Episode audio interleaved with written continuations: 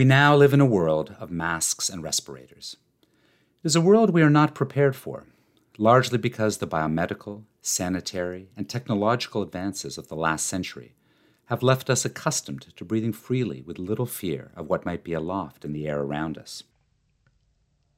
But because of COVID 19, N95 respirators and cloth masks, their availability and their efficacy, now dominate the news and are at the heart of often vitriolic public debates. Both futuristic and somehow archaic at the same time, millions of people now depend on their use to prevent infection of a potentially deadly illness. The respirator and the cloth mask emerged during the 19th century, and each has been shaped by our shifting understandings of how disease vectors work in the first place. As a general rule, respirators function by filtering out harmful material before it enters your lungs, while masks keep you from spreading infectious agents to others. English physician Julius Jeffreys first patented the respirator for the treatment of chronic throat and lung diseases in 1836. Made of silk, leather, and layers of wire mesh, the respirator trapped heat and moisture. This served to loosen the mucous membranes and provided a comforting insulation from the cold, allowing the wearer to breathe more easily. Jeffreys began his medical career in India, where he observed that the extreme heat and humidity of lowland Bengal took a physical toll on the soldiers and officials of the East India Company. Upon returning to England, he observed that Europe's colder, drier climate seemed to contribute to his sister's severe asthma symptoms. Jeffreys' respirator provided a means of engineering what he referred to as, quote, a local artificial climate, end quote, to open air passages in the throat and lungs. Jeffreys was so deeply committed to climate's role in disease that he rebranded his respirator as a, quote, climatic apparatus, end quote, in 1864. His respirator was advertised directly to consumers and became immediately popular with the British public. Victorian writer Jane Welsh Carlyle adored her respirator. In a letter to her mother, Carlyle claimed the device had, quote, the property of making all the air that goes down one's throat as warm as summer air. Despite its odd look, roughly resembling a dog's muzzle, Jeffreys' invention clearly had a therapeutic effect. Jeffreys' assertion that climate was responsible for disease was controversial. Many adhered to the belief that disease came as a result of airborne poisons from the decomposition of human and animal waste. This miasma theory held that diseases drifted through these malodorous clouds and periodically afflicted populations with diseases like cholera. Filtering these gases became the principle of a new kind of respirator. The inhaler or lung protector was first patented by American Louis Haslett in 1847. Scottish chemist John Stenhouse developed his own charcoal respirator shortly thereafter. Stenhouse had studied the use of charcoal as a means to filter toxic gases from London sewer systems. Fitted to the face, the charcoal respirator was designed to absorb harmful particles suspended in air, protecting the wearer from miasmic illness. Stenhouse's filtration approach gradually superseded Jeffreys' design and formed the basic principle of the contemporary purifying respirator. Unlike Jeffreys, Stenhouse refused to patent his invention and vowed to make his innovation available to everyone at the lowest possible price.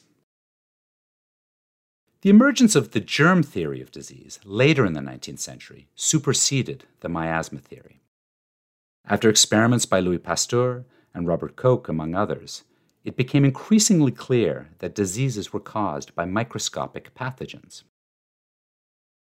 The emergence of the germ led to a gradual decline in the use of the respirator as a health aid for the public at large.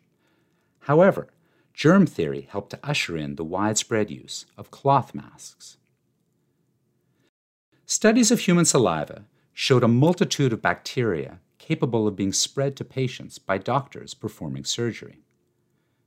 Simpler than the Victorian respirators, cloth masks proved effective in stopping the spread of infection when used by doctors. Cloth was used for makeshift masks during the third plague pandemic in China in 1911. Evidence showed that cloth covering could prevent the spread of the pneumonic plague through coughs. The Spanish flu of 1918 saw wide use of cloth masks around the world to prevent infection through the control of droplets emitted by coughs and sneezes. Respirators did not disappear. The technology to filter chemical contaminants eventually developed into the gas masks of World War I. Over the 20th century, gas masks were called upon to filter all manner of harmful particles encountered on the battlefield environment, resulting in CBRN, chemical, biological, radiological, nuclear, or NBC, nuclear, biological, chemical, personal protective equipment. Personal filtration was also widely employed in the mining and chemical industries. The N95 respirator, which has been much in the news recently, became the industrial filtration standard in the 1970s, rated to filter 95% of harmful particles. The N95 uses polypropylene fibers to filter the COVID 19 virus suspended in air within hospital wards or other high risk areas. These respirators must be regularly replaced to be effective.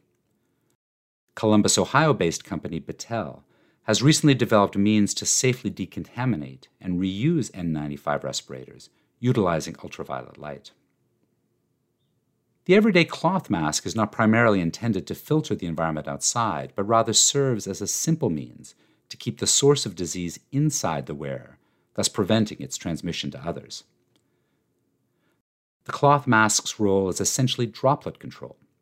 By keeping sneezes, coughs, and other liquids confined to oneself, the cloth mask allows the wearer to breathe while creating a barrier preventing the virus to move to other hosts. Studies have consistently shown that even the modest cloth mask has a significant effect in preventing the spread of respiratory diseases to others. The best way to mitigate the problem of COVID 19 continues to be social distancing. However, our networks of infrastructure, supply, and distribution are deliberately designed to bring people together in confined spaces. The efficiency gained from concentrating human beings on public transport, in warehouses, and offices now works to help the coronavirus spread. Many cannot work from home and must place themselves at risk. So, until a vaccine is developed, it is essential that those exposed to the virus, like healthcare workers, continue to wear respirators, while the rest of us need to wear our masks to keep the disease from spreading.